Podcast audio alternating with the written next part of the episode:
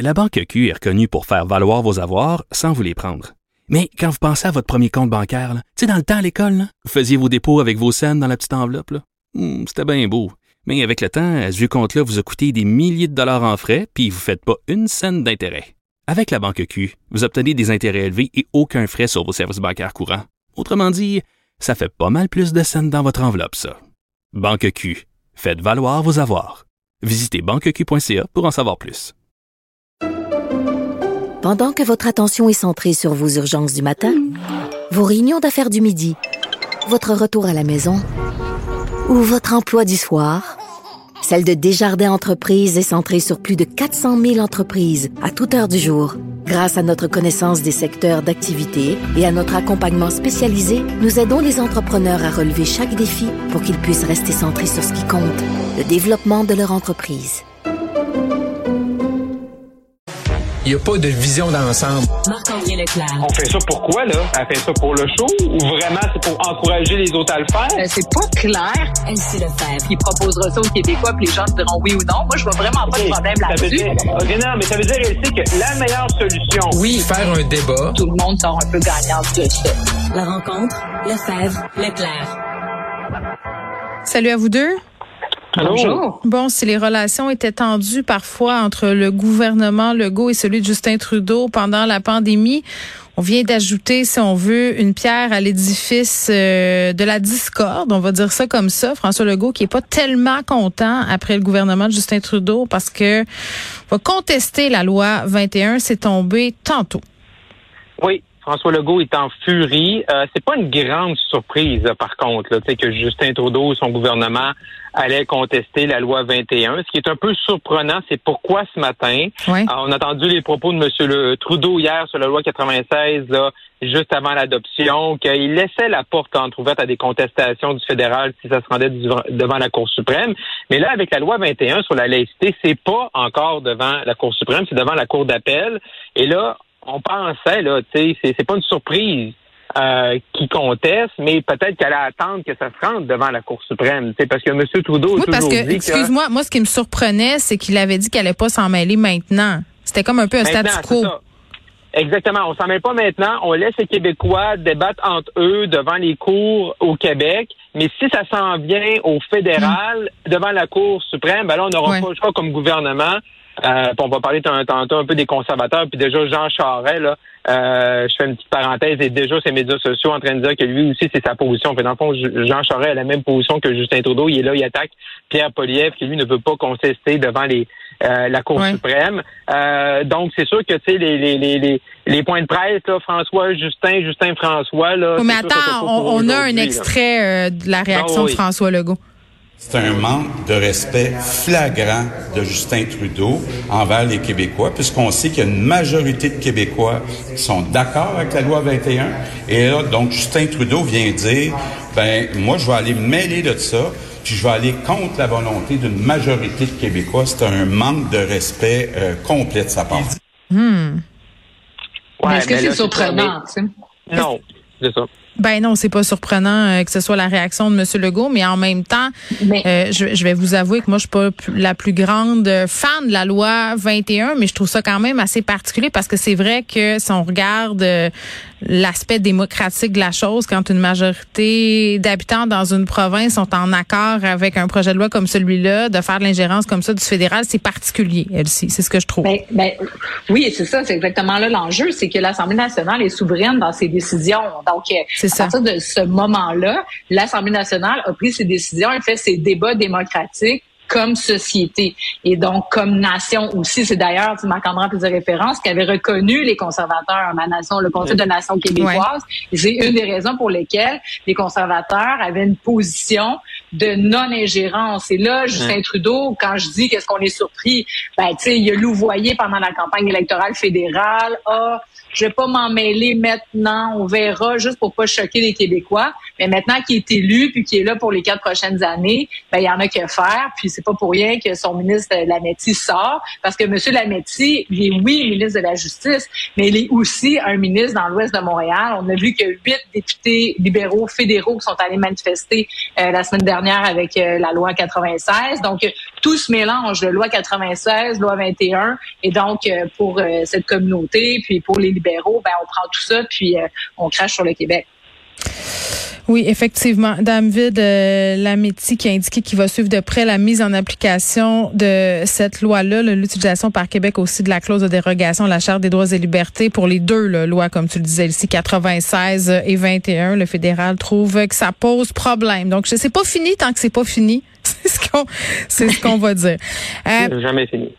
La tuerie aux États-Unis, là, bien évidemment, on voulait revenir là-dessus. Moi, hier, je regardais ça, le nombre des morts euh, qui cessait euh, d'augmenter, des enfants. Majoritairement, on est rendu à 19 enfants, des enfants qui sont âgés entre 6 et 8 ans. Ah, c'est, c'est, c'est, tellement d'une tristesse inouïe. Puis c'est comme si on n'avait pas de solution, hein, parce que ça se mm. répète, puis à chaque fois, c'est un peu les mêmes discours qu'on entend. Puis on le sait, c'est quoi la cause. C'est la prolifération des armes à feu aux États-Unis.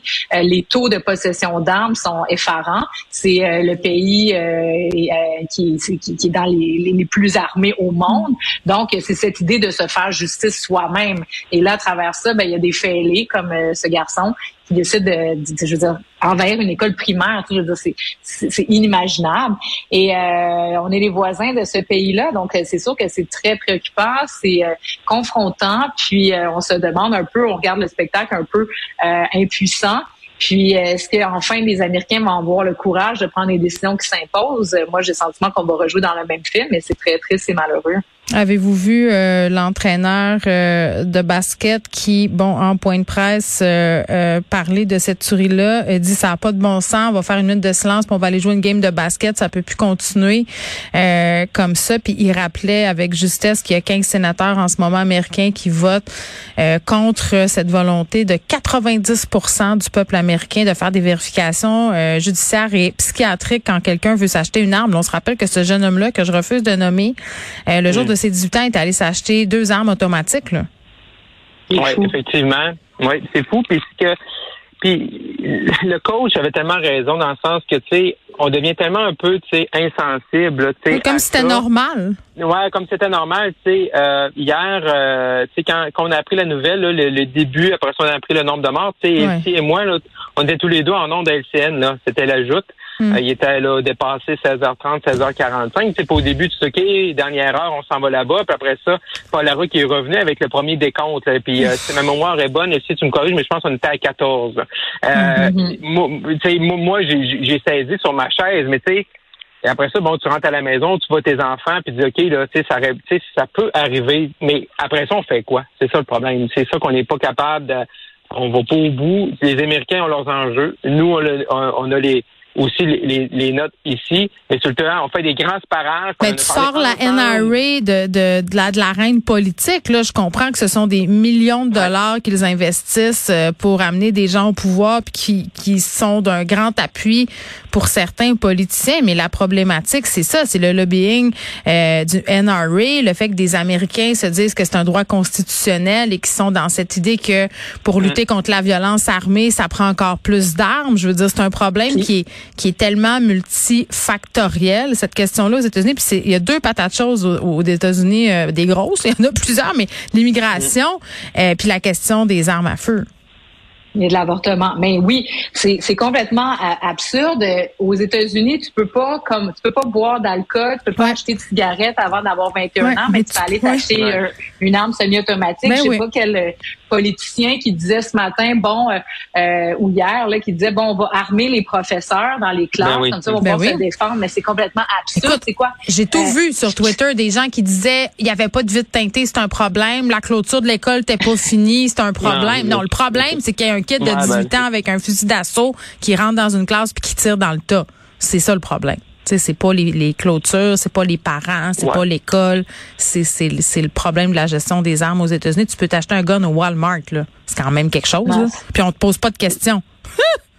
c'est c'est ouais, c'est ça. Puis si c'était si simple que ça, ben on mettrait des clôtures partout là. Ben, c'est ça. Là, là, ça prend un peu de jugeote.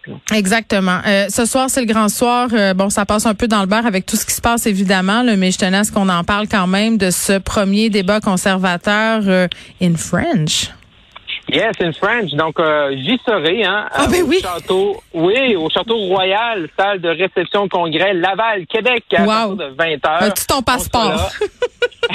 en français, s'il vous plaît. Oui. On va, on va, il va y avoir un test de français pour plusieurs candidats, mais ça va être intéressant. Puis bon, là, les bonnes nouvelles, j'ai quand même des bonnes nouvelles. Ça, on a parlé du dernier débat de Mountain là, avec Mm. des règles là, de, de, euh, vraiment un Mais peu c'était plate, là, on va le dire. Euh, ouais, c'est ça. Mais là, il y aura pas de, il y aura pas de buzzer si tu dis Justin Trudeau. Tu dois le nommer Justin Trudeau. Après ça, il y a pas, il y aura pas un certain nombre de répliques. Après ça, on te demandera pas c'est quoi ta couleur préférée, qu'est-ce que tu mets dans ton café, puis t'es-tu euh, confiture de fraises ou beurre de pinot? Mm. Je sais pas si on va s'en remettre de ça, Marc-André. J'avais vraiment le goût de savoir. pas. Ben là, ça, on s'en remettra pas parce que ça sera pas là ce soir, mais c'est certain que euh, les deux là qui parlent le mieux français, c'est c'est Jean Charest, c'est Pierre Poliev. Ils vont avoir beaucoup de place, il y aura pas de droit de réplique. Je pense qu'ils vont pouvoir prendre euh, le contrôle du débat. Fait que c'est vraiment la dernière chance, je pense, pour Jean Charest de super performer, de s'assurer des appuis au Québec. Présentement, on sent que la course est serrée sur le terrain. Il reste jusqu'au 3 juin pour vendre des cartes de membres. Fait que pour M. Charest, c'est super important.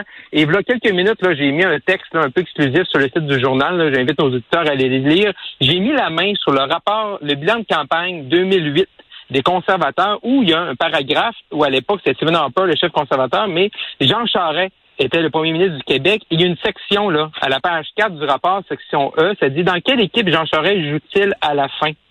Euh, puis là, on parle des attaques. Il y a eu 14 attaques durant la campagne de Jean Charest et ses ministres sur Stephen Harper et les conservateurs lors de la campagne fédérale de 2008. Et là, ça dit, à la fin, quand un Wow. adversaire reconnu dit une chose, ce n'est pas une surprise pour personne. Mais Jean Charest n'était pas un adversaire re- reconnu.